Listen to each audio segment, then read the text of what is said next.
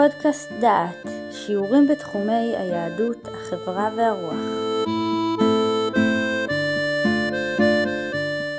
פרק קי"ג, פתיחה להלל המצרי. הללויה, הללו עבדי אדוני, הללו את שם אדוני. יהי שם אדוני מבורך מעתה ועד עולם. ממזרח שמש עד מבואו מהולל שם אדוני.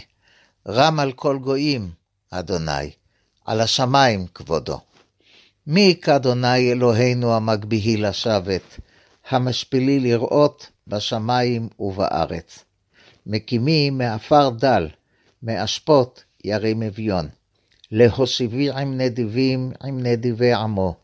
מושיבי עקרת הבית, אם הבנים שמחה, הללויה. פרק קי"ג הוא הפרק הראשון מקבוצת הפרקים עד מזמור קי"ח שאנו מכנים ההלל. בחלק מן המועדים אנו קוראים את כל הפרקים בזה אחר זה, ואזי אנו מכנים את זאת את ההלל השלם. ביתר המועדים מדלגים על חלק מן הפרקים, ואז אנחנו קוראים הלל בדילוגים, או כפי שאנו מכנים אותו, חצי הלל. בתלמוד הבבלי, מסכת ברכות, דף נ"ו עמוד א', נקרא הלל הזה בשם הלל המצרעה, ומבאר רש"י הלל שאנו קוראים בפסח, לפי שיש הלל אחר, הקרוי ההלל הגדול, קוראים לזה ההלל המצרי. הלל הגדול הוא פרק קל"ו, שכל פסוק ופסוק מסיים בו כי לעולם חסדו. בתלמוד הבבלי, מסכת שבת דף קי"ח עמוד ב', אמר רבי יוסי, יהא חלקי מגומרי ההלל בכל יום. ועל כך שואלת הגמרא, איני? האם כך היא? והאמר מר הקורא הלל בכל יום, הרי זה מחרף ומגדף, כי כאמרנן בפסוק, בפסוקי דזמרה. ומבאר רש"י פסוקי דזמרה, שני מזמורים של הילולים, הללו את השם מן השמיים, הללו אל בקודשו. ששת המזמורים האחרונים של ספר תהילים, שהראשון בהם, מזמור קמ"ה, מתחיל בתהילה לדוד ומסיים בתהילת השם ידבר פי, וחמשת המזמורים האחרונים הפותחים בהללויה וחותמים בהללויה, נקראים כאמור ההלל שבכל יום. בתלמוד הבבלי מסכת פסחים דף קי"ז עמוד א', מחלוקת, מי אמר את ההלל שלנו לראשונה? אמר רב יהודה, אמר שמואל, שיר שבתורה, משה וישראל אמרו בשעה שעלו מן הים. והלל זה מי אמרו? נביאים שביניהם תקנו להם לישראל שיהיו אומרים אותו על כל פרק ופרק ועל כל צרה וצרה שלא תבוא עליהם, ולכשנגאלין אומרים אותו על גאולתן. תניא, היה רבי מאיר אומר, כל תשבחות האמורות בספר תהילים, כולן דוד אמרן, שנאמר, כלו תפילות דוד בן ישי, אל תקרא כלו, אלא כל אלו. הלל זה מי אמרו? רבי יוסי אומר, אלעזר בני אומר, משה וישראל אמרו בשעה שעלו מן הים. וחלוקים עליו חבריו לומר שדוד אמרו, ונראים דבריו מדבריהן. אפשר ישראל שחטו את פסחיהם ונטלו ללוויהם ולא אמרו שירה? דבר אחר, פסלו של מיכה עומד בבכי וישראל אומרים את ההלל, ומבאר רש"י דבר אחר, פסלו של מיכה עומד בימי דוד בבכי באותו מקום, וישראל אומרים הלל שכתוב בו כמוהם יהיו עושיהם. אלא ודאי על הים נאמר תחילה ושוב לא פסק, ובהמשך העמוד ממשיך, ממשיכים בדיון. תנו רבנן, הלל זה מי אמרו? רבי אליעזר אומר, משה וישראל אמרו בשעה שעמדו על הים. הם אמרו, לא לנו השם, לא לנו, משיבה רוח הקודש ואמרה להם, בישעיהו למעני, למעני אעשה. רבי יהודה אומר, יהושע וישראל אמרו בשעה שעמדו עליהם מלכי כנען. הם אמרו לא לנו, ומשיבה רוח הקודש למעני למעני אעשה. רבי אלעזר המדעי אומר, דבורה וברק אמרו, בשעה שעמד עליהם סיסרא. הם אמרו לא לנו, ורוח הקודש משיבה ואומרת להם, למעני למעני אעשה. רבי אלעזר בן עזריה אומר, חזקיה וסיעתו אמרו, בשעה שעמד עליהם סנחריב. הם אמרו לא לנו, ומשיבה וכולי. רבי עקיבא אומר, חנניה, מישאל ועזריה אמרו בשעה שעמד עליהם נבוכדנצר הרשע. הם אמרו לא לנו, משיבה וכולי. רבי יוסי הגלילי אומר, מרדכי ואסתר אמרו בשעה שעמד עליהם המן הרשע. הם אמרו לא לנו, משיבה. וחכמים אומרים, נביאים שביניהם תקנו להם לישראל שיאמרים אותו על כל פרק ופרק ועל כל צרה וצרה שלא תבוא עליהם, ולכשנגאלים, אומרים אותו על גאולתם. בתלמוד הירושלמי, מסכת ברכות, פרק ב' דף-ו עמוד ד', מאפיינים את פרקי ההלל. אמר רב אבון, עוד זו היא אמורה על סדר בצאת ישראל ממצרים לשעבר. לא לנו, לא לנו, לדורות הללו. אהבתי כי ישמע השם קולי לימות המשיח. יסרו חג באבותים לימות גוג ומגוג. אלי אתה ועודך לעתיד לבוא. מזמורנו אינו מאופיין, שכן הוא פתיחה לכלל ההלל. המזמור אכן מתאים להיות הפתיחה לכל ההלל, שהרי הוא פותח, הללויה, עלו עבדי השם, עלו את שם השם, יהי שם השם מבורך, מעתה ועד עולם. את הכינוי המצרי קיבל ההלל מן הפרק הבא, קי"ד, בצאת ישראל ממצרים. בתלמוד הבבלי מסכת פסחים, דף קי"ז עמוד א' ועמוד ב', מחלוקת, האם המילה הללויה היא פתיחה למזמור, או חתימה על המזמור הקודם. אמר רב חיסדא, הללויה סוף פרקה. רבה ברב אונה אמר, הללויה ריש פרקה. אמר רב חיסדא, חזנן להו לטילי דבי רב חנין ברב, דכתיב בהו הללויה באמצע פרקה. עלמא מספקלי. רש"י מבאר, הללו בהך גיסא בסוף שיטה, ויה תחילת שיטה אחרת. התיבה הללויה כתובה ברבים מכתבי היד כשורה בפני עצמה, אולי כדי לציין שהתיבה הללויה שייכת הן לחתימת המזמור הקודם והן לפתיחת המזמור שלנו. ייתכן שצורת כתיבה זו מלמדת גם על הדרך שבה נהגו לקרוא את ההלל בציבור.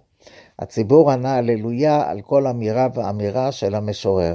וכך אנו מוצאים בתלמוד הירושלמי, ירושלמי מסכת שבת, פרק ט"ו, הלכה ה', דף ט"ו עמוד ג', 123 פעמים שישראל עונים הללויה כנגד שנותיו של אהרון.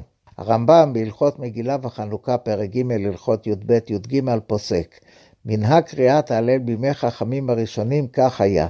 אחר שמברך הגדול שמקרה את ההלל, מתחיל ואומר הללויה, וכל העם עונין הללויה, וחוזר ואומר הללו עבדי השם, וכל העם עונין הללויה, וחוזר ואומר הללו את שם השם, וכל העם עונים הללויה, וחוזר ואומר יהי שם השם מבורך מעתה ועד עולם, וכל העם עונים הללויה, וכן על כל דבר ודבר, עד שנמצאו אומרים עונין בכל ההלל הללויה 113 פעמים, סימן להם שנותיו של אהרון. וכן, כשהקורא מגיע לראש כל פרק ופרק, הם חוזרים ואומרים מה שאמר. כיצד כשהוא אומר בצאת ישראל ממצרים, כל העם חוזרים ואומרים בצאת ישראל ממצרים. הקורא אומר בית יעקב מעם לועז, וכל העם עונים הללויה. עד שיאמר אהבתי כי ישמע השם את קולי תחנוני, וכל העם חוזרים ואומרים, אהבתי כי ישמע השם. וכן כשיאמר הקורא, הללו את השם כל גויים, כל העם חוזרים ואומרים, הללו את השם כל גויים. מנהג זה נשתמר כיום רק בבתי כנסיות התימניים המתפללים במנהג הבלדי. המקומות שבהם עונה הציבור אמן כתובים בסידורי התפילה ובהגדות של פסח בנוסח תימן. המזמור בנוי כשיח שבין שליח ציבור וקהל. שליח הציבור קורא, הללויה, הללו עבדי השם, הללו את השם, והציבור משיב, יהי שם השם מבורך מעתה ועד עולם. דוגמת מה שאנחנו אומרים, ברכו את השם המבורך, והציבור משיב, ברוך השם המבורך מעתה ועד עולם. הביטוי מעתה ועד עולם מתייחס אל הזמן. בכל הזמנים, מכאן ולתמיד מבורך שם השם. הביטוי ממזרח שמש עד מבואו מלמד על המקום. בכל העולם, מקצה לקצה, מהולל שם השם. מבוא השמש הוא צד מערב, מקום שקיעת השמש. הפסוק בבראשית, פרק כ"ח, פסוק י"א, אומר על יעקב, וילן שם קיבה השמש. כיוון ששקעה החמה, הלך, הלך לישון שם. ביהושע פרק א', פסוק ד', אנו קוראים, מהמדבר והלבנון הזה ועד הנהר הגדול נהר פרת, כל ארץ החיטים, ועד הים הגדול מבוא השמש יהיה גבולכם. מזרח שמש הוא המזרח שבו זורחת השמש. ביהושע פרק י"ט פסוק י"ב נאמר, קדמה מזרח השמש. הנביא ישעיהו בפרק מ"ה מנבא למען ידעו ממזרח שמש וממערבה כי אפס בלעדיי אני השם ואין עוד. ומלאכי בפרק א' פסוק י"א מנבא כי ממזרח שמש ועד מבואו גדול שמי וגויים ובכל מקום מוכתר מוגש לשמי ומנחת טהורה כי גדול שמי וגויים אמר השם צבאות. הקדוש ברוך הוא המשגיח על העולם, מגביה למעלה ומשפיל למעלה, למטה. רם על כל גויים השם. מי כד כהשם אלוקינו המגביהי לשבת, המשפילי לראות בשמיים ובארץ. כלומר, מגביה בשמיים ומשפיל בארץ. כאן מביא המשורר שתי דוגמאות להשגחת השם בעולמו. הראשונה, מקימים מעפר דל, מאשפות ירים אביון, להושיבי עם נדיבים עם נדיבי עמו. הקדוש ברוך הוא מקים את הדל היושב על הארץ בעפר, ומרימו אל הנדיבים, השרים והנכבדים. בספר במדבר כ"א י"ח מגבילים נדיבי העם לשרים. באר חפרו השרים, קרוע נדיבי העם. והשנייה, הדוגמה השנייה שמובאת בפרק, מושיבי עקרת הבית, אם הבנים שמחה, הללויה. השם הופך את ההכרה לאם הבנים שמחה. אפשר לראות ביתום ובאלמנה הפרטיים גם את הסמל לעם ישראל. בשופטים פרק ו' פסוק ו' נאמר, וידע לישראל מאוד. ובתהילים פרק ע"ט פסוק ח' אל תזכור לנו עוונות ראשונים, מהר יקדמונו רחמך, כי דלונו מאוד. ישעיהו הנביא בפרק נ"ד פסוק א' קורא לעם ישראל, רוני עקרה לא ילדה, פצחי רינה וצהלי לא חלה. המזמור אינו מרמז על אירוע היסטורי כלשהו, ובכך הוא הופך למזמור על-זמני שאפשר לאומרו בכל הדורות כולם. ואפשר שזה פשר המחלוקת המובאת בגמרא. כל השבחים להשם נאמרים במזמור בגוף שלישי נסתר. מהולל שם השם, רם על כל גויים השם, על השמיים כבודו, מי כהשם אלוקינו, המשפילי, המקימי, ירים אביון, מושיבי. אין כאן פנייה ישירה אל השם, שכן אין כאן בקשה או תחינה. הפרק מתחיל בכינוי עם ישראל כעבדים. הללויה, הללו עבדי השם.